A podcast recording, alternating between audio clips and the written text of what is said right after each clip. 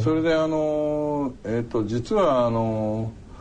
このウイルス性肝炎というのはですね、えー、なんとなく、えー、急に具合が悪くなって、うん、だるくなって横断が出て、うん、食欲が落ちて、うんうん、というので、あのお医者さんに行くだろうと思われるかもしれないがあの実はそれらの症状がかなり軽い人もいるんですよね。でそうするとですねあの実はウイルス性肝炎という診断がつかないまんまなるほど。あの症状が軽いためにあの経過してしまう。ということがあるわけですね。実際あるわけで、うん、例えばだからあの C 型の慢性肝炎の患者さんなんかに聞くとですね、うん。うんえー、いつ感染したか分かりませんっていう方が少なからずいらっしゃる。なるほどね。でえー、もう横断が出る急性肝炎とかいうのを経験した人はむしろそんなに多くなくて。で割とはっきりしてるのは輸血を受けて、うん、ね具合悪くてっていうのはそれは分かりますけど結構ねあの感染の時期がよくわからない。そのために医療機関で経過を見るっていうふうになりませんよね、うん、だからそういう方がね結構多いっていうのが問題なんですね。なるほど、まあ、定型的な場合はその肝炎の発症してそのそこであのあかかってるよっていうのが分かって6ヶ月見る場合と、うん、なんかその発症が分かんないまま気が付いたらウイルスを持ってると、うん、そのようなそういう2つの例があるっていうことでしょうかね。ね。はい、あの先生ねその普通その感染っていうのは必ず感染経路があるわけですけど、まあ、僕はあの産婦人科の医者であの B 型肝炎ですね。B 型肝炎のところにあの、えー、あのウイルスっていうのはいわゆるお母さんから子供へっていう垂直方向の感染と同時にあのまあいわゆる人から人へっていう横の感染って言いますかね。バーティカルトランスミッションとホリゾンタールっていう。あのそういう形であの移っていくっていうことはあの習ったわけなんですけれども、はい、C 型肝炎の場合はそういう形のあのお母さん例えばお産の時のことが契機になってお母さんが C 型のウイルス持ってて子供さんがあのなるうつるというそういうことはあまりないんですか？そうです。C 型肝炎ウイルスの感染の経路っていうのは B 型とやっぱり違いますね。違いますね、はあ、B 型はですねあのおっしゃったように母子感染がかなり多いわけなんですがそれともう一つはあのあの C 型の場合はですね母子感染あのもうないわけではないんですけれども、はあ実はかなり少なくてですね。でそうすると何なのってことになるんですけれども、うん、広い意味でですね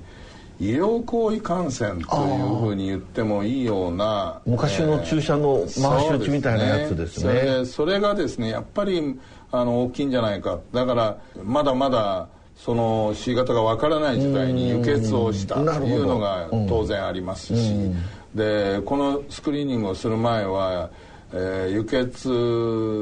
後肝炎の頻度が10%を超えてましたから、うん、ということとかそれから例えば医療行為ですね、うん、針刺し事故であるとか、えー、採血注射であるとか。それからアンダーグラウンドの行為ですね。タトゥーを、ね、入れ墨をする、ね、これあの決して清潔にやられたわけではないでしょうし、そういうアンダーグラウンドのところでも、うん、それもある意味で医療行為風に針を刺したりしてるわけですね、うん、だからそういうのが一番多いんじゃないかなというふうに C 型の場合は考えられてます、ね、今の先生のお話だとその国による差が出そうだなっていう気もするんですけれども、えー、そういうことあるんですかありますね。日本なんかどうなんでしょうかね、えー、日本はですね実はその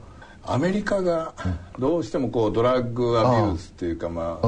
ドラッグを使う人たちの中で、えー、このウイルス C 型のウイルスが、えー、移ったっていうのが多いんですね。でそういうのがですね日本は日本でいう、昭和30年1950年頃に輸血が医療としてすごく普及してそこで感染した人が結構いるんですね。なるほどでところがアメリカはですねどちらかというとベトナム戦争から帰って世の中に悲観をして、うん、ちょっと薬でもやろうかなっていうところで感染した人が結構多いので従って年代がですね日本での例えば C 型肝炎の患者さんは、うん、今実は65歳以上70歳以上が多いんですが、アメリカはもうちょっと若い。若い世代なんですね。なるほど。だから、えー、1965年70年の時に30歳ぐらいとかいう人たちですからね、だから世代がちょっと違いますね。それからあのまあこれはあの発症する前の話ですけれども、うん、予防ということがどうしても考えられるんですけど、まあ、感染症の予防って普通ワクチン打ったりとかっていうことでやるわけですけど C 型肝炎に関してはワクチンは開発されてるんですか？これはなかなか難しくてですね、はい、あのウイルスのタイプとか変異が多いとかそういうことだと思うんですが、あの C 型肝炎のワクチンは今に至ってもまだ開発がでできていませんね。で B 型はあのとてもワクチンが進歩してそ,、ね、それであの日本では垂直感染のブロック、母子感染防止っていうのとで今度あの方針をさらに広げて、ええ、ユニバーサルに、はい、あの生まれた子供には B 型を打つことを進めるという、それは修正免疫になるんですかね？えっ、ー、とちゃんとやればなります、ね、なりますか、ええ、ただ C 型に関してはそういう形の防御っていうのができないわけできないわけですね、ね、だから逆にそうすると輸血製剤だ輸血を献血の時に C 型の感染がないことをしっかりスクリーニングをするということで、えー、C 型がうつる危険のない輸血をするとか。それからもちろん一般的なこう衛生ですね、うん、あの手洗いとか、うん、それから注射の機器採血の機器だとか内視鏡とか、うん、さっきも言ったように医療関連が多いわけですから、医療のところをですねきれいにするということで、提供する血液製剤を完全にスクリーニングするってことで感染に対応するなるほどですね。そういうことですね、うん、あの分かりました。それでそのそうするとウイルスが体の中に入ってくる。これはまああの血液を介してっていうことになると思うんですけれども、うん、その後の経過っていうのは、まあ、急性肝炎を起こしてっていうか、まあ、症状それなりの出してってその後の経過っていうのは分かってるんですか？例えば慢性化するのがどのくらいだとかっていうようなことですね。でこれはあの先ほども言いましたけれども感染経路がわからないという人がいますのでね。ですからなかなか難しいところなんですが、えー、割とデータがはっきりしてるのは、うん、当然輸血で感染した例っていうのは、うん、分かりますよね、うん、そうしますとねあの輸血後感染の場合はえー、と一つはですね、うんうん、症状が出ない人もいるってことね。それが割と大事なんですけれども、だから輸血をしたら3か月後に血液検査をしてください、うん、なるほど。ということをあの推奨してますね。でこれはあの無症状で肝障害が出てる人があり得るということですね。はい、それであとはあの輸血後の肝炎というのに関してはですから医療として捕まえることができた人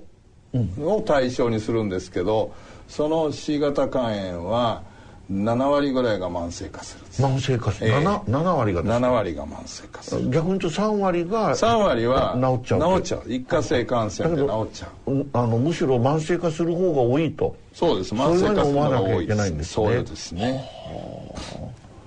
でその後はどうなるんですか？慢性化するその後はですね、うん、まああの、えー、症状とかいうのはあのいろいろありますからそれをちょっと置いときますけれども、うんえっと、なかなか自然排除が起こらないんですね。一度入なっちゃいますね、えー、慢性化するとね。それで、うん、えっ、とまあ経過はですね実はちょっといろいろなんですけれども、うん、あの中にはキャリアね、うん、あの婚姻者みたいな、ね、肝機能異常があまりないキャリアっていう格好で行く人もいるけれど、まあ大抵は少なくともえー、定期的に検査をしていると肝障害があると。なるほど。それでそのどのくらいの人があの肝硬変まで行くかっていうのは、うん、まあ半分弱ぐらいは進行する危険を持ってるんじゃないかと思いますね。かなり厳しいですね。えー、それで肝硬変になるとですね、うん、かあの C 型はですね肝硬変になった人がの肝がん発症のリスクが高いんですね。で慢性肝炎でも肝がんが出るんですけどでもそれは割合はかなり少ない。だから慢性肝炎肝硬変肝がんというような道筋をたどる人がいるということですね。ね。まあだからあの課題はそういうふうな進展をどうやって抑えるかということになると思いますね。あのまあ、そういう意味じゃあの肝臓がんの予防的なことっていうことが考えられる。あのつまり、えー、感染して慢性化して肝硬変になって肝臓がんになるというこういうあの一連のこうプロセスがある意味で分かってますから。あの、まあ、極端な話 C 型肝炎の治療をすればそれの後の、えー、肝あの肝硬変になるとかさらに肝臓がんになるっていうようなそこをこうブロックすることができるとそういう考えですかね。はい。そういう考え方で、うん、だからあのまあ C 型の話になりますけど、うん、治療としては、えー、ウイルスをなんとかできればいなくさせてしまううね消滅消失させるというのが、うん、えー、近道なんだろうなというなかなか大変だけど。というのがあの C 型の場合あの治療の開発プロセスの主な考え方なんですね。でそれの一番最初っていうのがインターフェロン治療というのがおおむね1990年頃からですね。C 型というのが判明した直後からインターフェロン治療っていうのがこれ1990年代。頃ですね、はい、じゃあまあ、うん、意外と新しいんですねこのインターフェロンでも。そうです、ね、20年ちょっとですね。だってウイルスだって分かってないわけですから。そういうことですよね。分かってないのにインターフェロンをブラインドでねあの使うってわけにもいかないので、分かった途端にこれをやろうとねいうことをこれ今も続いてるんですか？インターフェロン治療っていうのは。インターフェロン治療は、えー、これもだから今言った長い歴史があるわけですが、えーえー、実は特に当初のインターフェロンを週3回の、うん、3ヶ月6ヶ月というような治療はですね、えー、治療成績がかなり悪かった。で追い出し率が、えー、10%とか20%とかいうところを超えなかったんですね。でですから開発は早かったんですけれども治療成績の向上は随分時間がかかったんですね。で2000年代の初めの頃にペグインターフェロンといって、うんえー、効果が週3回じゃなくて週1回で効果が持続するというインターフェロンが開発されてそれから、えー、さらにリバビリンという飲み薬ですね。これは抗ウイルス剤ですけどそれを併用する。ね。あのペグインターフェロンリバビリンっていう治療が2000年代の初めの頃に出た出てきたわけですけど、それをやって大体50%。あ50%、え。ー、40ないし50%ぐらいですかね。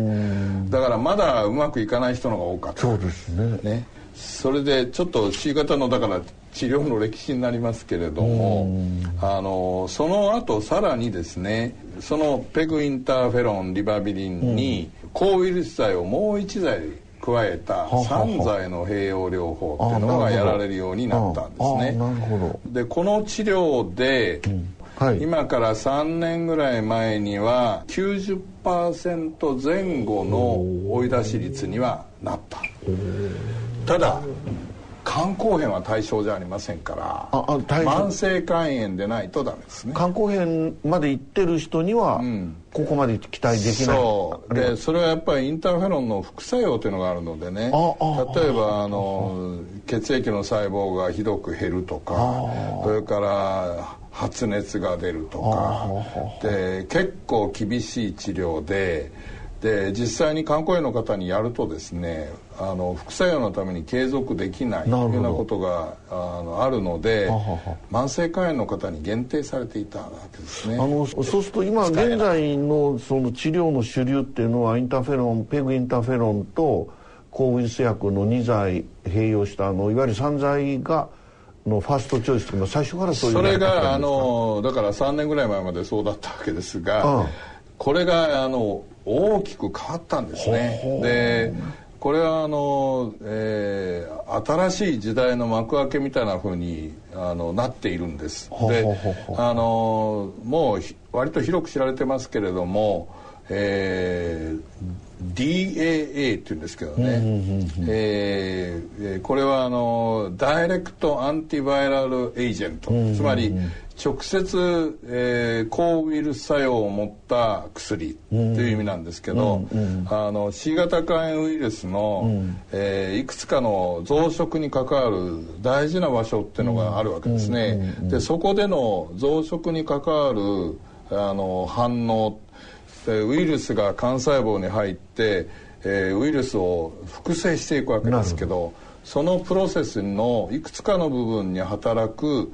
抗ウイルス剤を組み合わせて使うという治療が、う。ん、えっ、ー、と、えー、一昨年の暮れ。一昨年っていうのはつまり2014年の暮れにあの第1号が発売された、ね、これだけ肝炎のその治療っていいますか進歩しますとその後のこの肝硬変肝がんっていうある意味でルートがこう断ち切られることになりますよね、うん、実際もう将来的にはそういうことが期待されるんでしょうかね。えっ、ー、とですねあのかなりそこのところは注意を要するので、うん、あの何かこう例えば99%ウイルスがいなくなりますみたいなことは得られたとしてもですね、実はそこまでの間にあのえっ、ー、と肝臓の変化っていうのが積み重ねられてますよね。うん、なるほど。それであのそういう中でですね、えー、まあ実はあの例えば肝臓がんのスイッチが入っちゃってるっていうことが当然あり得るんですね。それであのこれはあの非常に重要なことなんですけれども、ウイルスを追い出したからもう万歳でおしまいで、うん、もうお医者さんに行かなくていいって考えると大きな間違いなので、うん、例えばですね、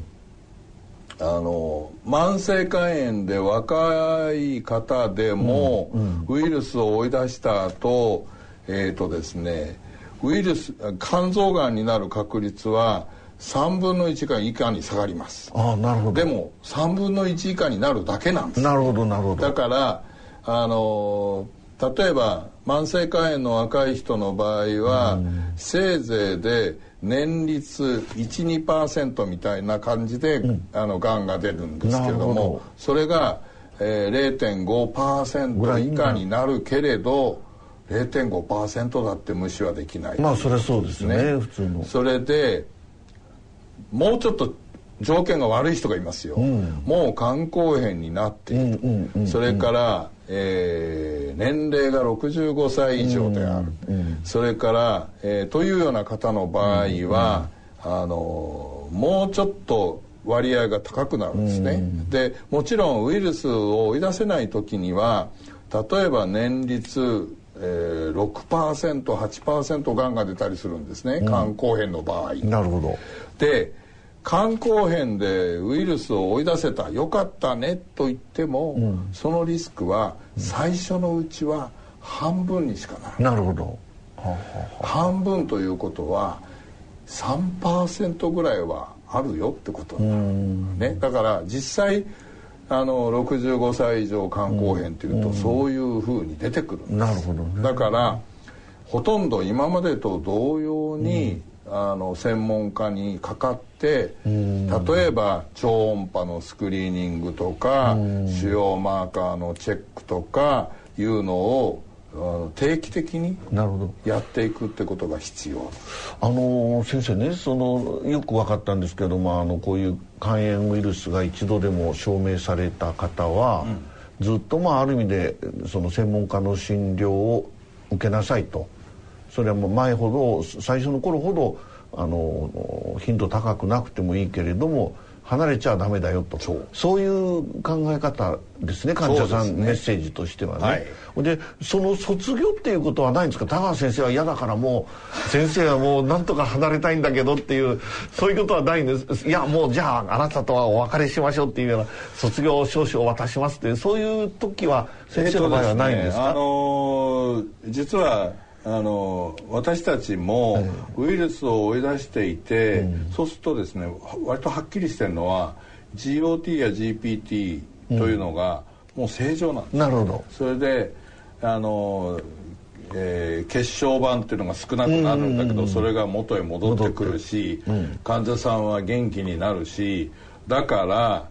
まあ何年かしたら経過観察はやめてもいいんじゃないかなっていうふうに思うんですが、実はえっ、ー、とですねもともとの肝障害が本当に進んでない人は僕は6年か8年でやめてもいいんじゃないかと思ってますけれども肝硬変になっていた人は、これは無期限ですね。なるほどね、えー、僕はもうこれはいやもともとはね、うん、8年か10年でいいんじゃないかと思ったんですけど、うん、今んとこは無期限だと考えた方がいいと思いますね。なるほどね。まあそれはあの、うん、あれですね。実際カーブがですね、10年経ってもまだ少しずつ上がるみたいなカーブが書かれるんですよね。ねだからそうするとですね。あのそこのとこは抑えないあの、うん、気をつけなきゃいけない、まあだけどそれはだけどそれによってですね、全体としての肝硬変への慢性肝炎の人は肝硬変になることはありませんから。ね。あなるほど。これをウイルスを追い出すと。で肝がんが出ることはあり得るけどこれも3分の1とかいうレベルまで、うん、あるいは4分の1まで抑えられるということになるとこのこれらの病気、うん、進行した肝硬変と肝がんは明らかに減っていきます、うん、あ減ってきますね。これから。ああなるほど。肝臓疾患のこの地図っていうのがちょっと変わっていく可能性があるんですね。そういうことですね。あのそれからあのハブニっていうのは非常に高い薬だって一時その騒がれたことありますけども、うんうん、今の話聞くと逆にあの肝臓がんになってそのそのために使う費用っていうようなことを考えますとむしろそこでしっかり抑えていた方が経済的には安く作っているそういう考え方もあるんでしょうか？ええそうですね。あのコストベネフィットという考え方をするわけなんですが、うん。うん、えっと、これは大体あの、えー、専門家の検討でですね、うん、えー、コストっていうのは確かに高いんですけども、えー、えー、12週間の投与で食べけると。それであのあと有効性がどのくらいかってことはかなり重要で98とか99%そこで消えてしまう、うん、そうすると先ほど申し上げたように肝臓がんも明らかに減ってくるということになる。そうするとあのまあこの治療はコストベネフィットは計算ができるだろうというふうに我々は考えています。えー、ただあの実際そのあの患者さん自身っていうのはあのこの症状としてはですねあのちょっと後に戻るような話になるんですけれどもどんなことであの症状としては苦しむことが多いんですか、うん、えっとあの症状ということで言うとですね、まああの肝臓は沈黙の臓器であるという言い方があって、でそれから先ほど最初の方で言いましたけれども、えー、実際には肝炎があるのに、えー、症状が乏しいもんだから、えー、気が付かないっていう人も結構いるんですね、うん、だから、えー、それが一つのあの特徴なんですけれどもでもやはりですねある程度、えー、慢性肝炎が進んでくるあるいは肝硬変になってくるということになるとあの患者さんによく聞くとですね、えー、実はそれなりの症状を感じてらっしゃる方っていうのがあのいらっしゃいますね、それであのまあよく言われますが、えー、倦怠感だるい、ね、それからえー、実はかゆいっていうのもねあの僕らなんとなくそういうのを軽視するんですけどよく聞くとですねかゆいっておっしゃる方も結構いらっしゃいますね。それであとはもちろん進んでくれば食欲が出たりなくなったりそれから、えー、むくんできたりということが起こってくることがありますね。なるほど。まああの今の話で、まあ、その肝炎の治療が非常に進歩してきたと。しかも今どんどんどんどんまだ進歩してるということで、えー、まあそのそういうウイルス持ってる方あるいは一般の方も非常に心強いメッセージいただいたと思うんですけれどもあのこれがですねあの今後あのがんにならないということの保証にはならないわけですね。そうですね。それとですね、ええ、ちょっとあのとても大事なことをちょっと申し上げておくとですね、うん、実はえっ、ー、とまあ B 型と C 型って話にしますけれども、ええー、B 型肝炎のウイルスキャリアはあの最近減ってるんですけれども、うん、やっぱりそれは垂直感染をブロックしてるから。でだけどまだおそらく130万人ぐらいいるんじゃないかと言われてる、ね、キャリアがねキャリアがね。それでそれから、えー、C 型肝炎もですねあの今治療の進歩って言いましたけれども、うん、えー、これは150万人ぐらいはいるんじゃないかと。みんなですねいるんじゃないかって言ってるってことは、うんつかめていない。正確なデータがないんですね、えー、それでねえー、っとこれはちょっと前の推計なんですけれども、うん、えー、150万人 C 型の患者さんがいると、うん、で、えー、その中で自分が、えー、C 型であることを知らない人が、多分80万人ぐらいはいる。なるほどそれから治療を一度も受けたことがない人が、うん、あの30万人。知ってても受けたことない人が30万人ぐらいはいるだろうと言われている。それであのこの治療で今 DA の治療でですね、うん、えっとすでに約2年間ですけど、うん、2年間でね15万人ぐらいの人がこの治療を受けました。減った減りましたか、えー、そのですが、うん、まあさっき言ったもともと150万人でそれであの治療を受けてない人がたくさんいるというようなところから考えると、まだまだ、あのそこのところに問題がある。つまり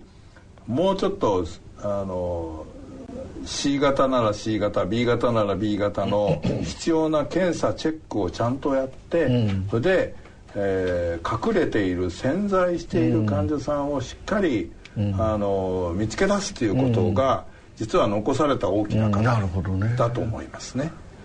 で今あの自治体がですね、うん、そういう検診をやってるとこが多いですから、うん、あのそうですね、えー、あと会社なんかでも40歳になった時にウイルスを調べるってやってる会社もありますね。あのそういうふうにえー、安心のために一度肝炎ウイルスを見たことない人は一度調べるということがおすすめだと思いますね。今日はあの学生時代に戻ってその先生から講義を受けたような気がしまして非常にもう楽しいそのインタビューになりましたけれども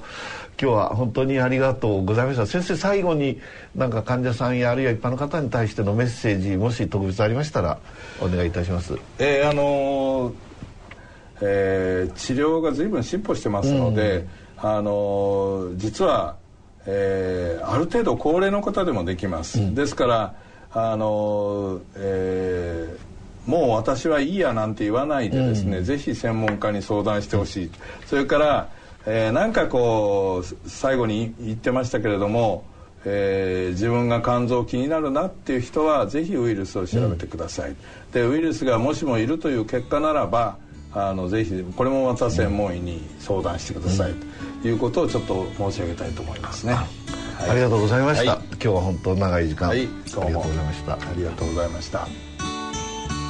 ただいまのお話は三井記念病院副院長の田川和美さん。聞き手は緩和医療医の川越光さんでした。野村ちょっと気になるお金の話。今回は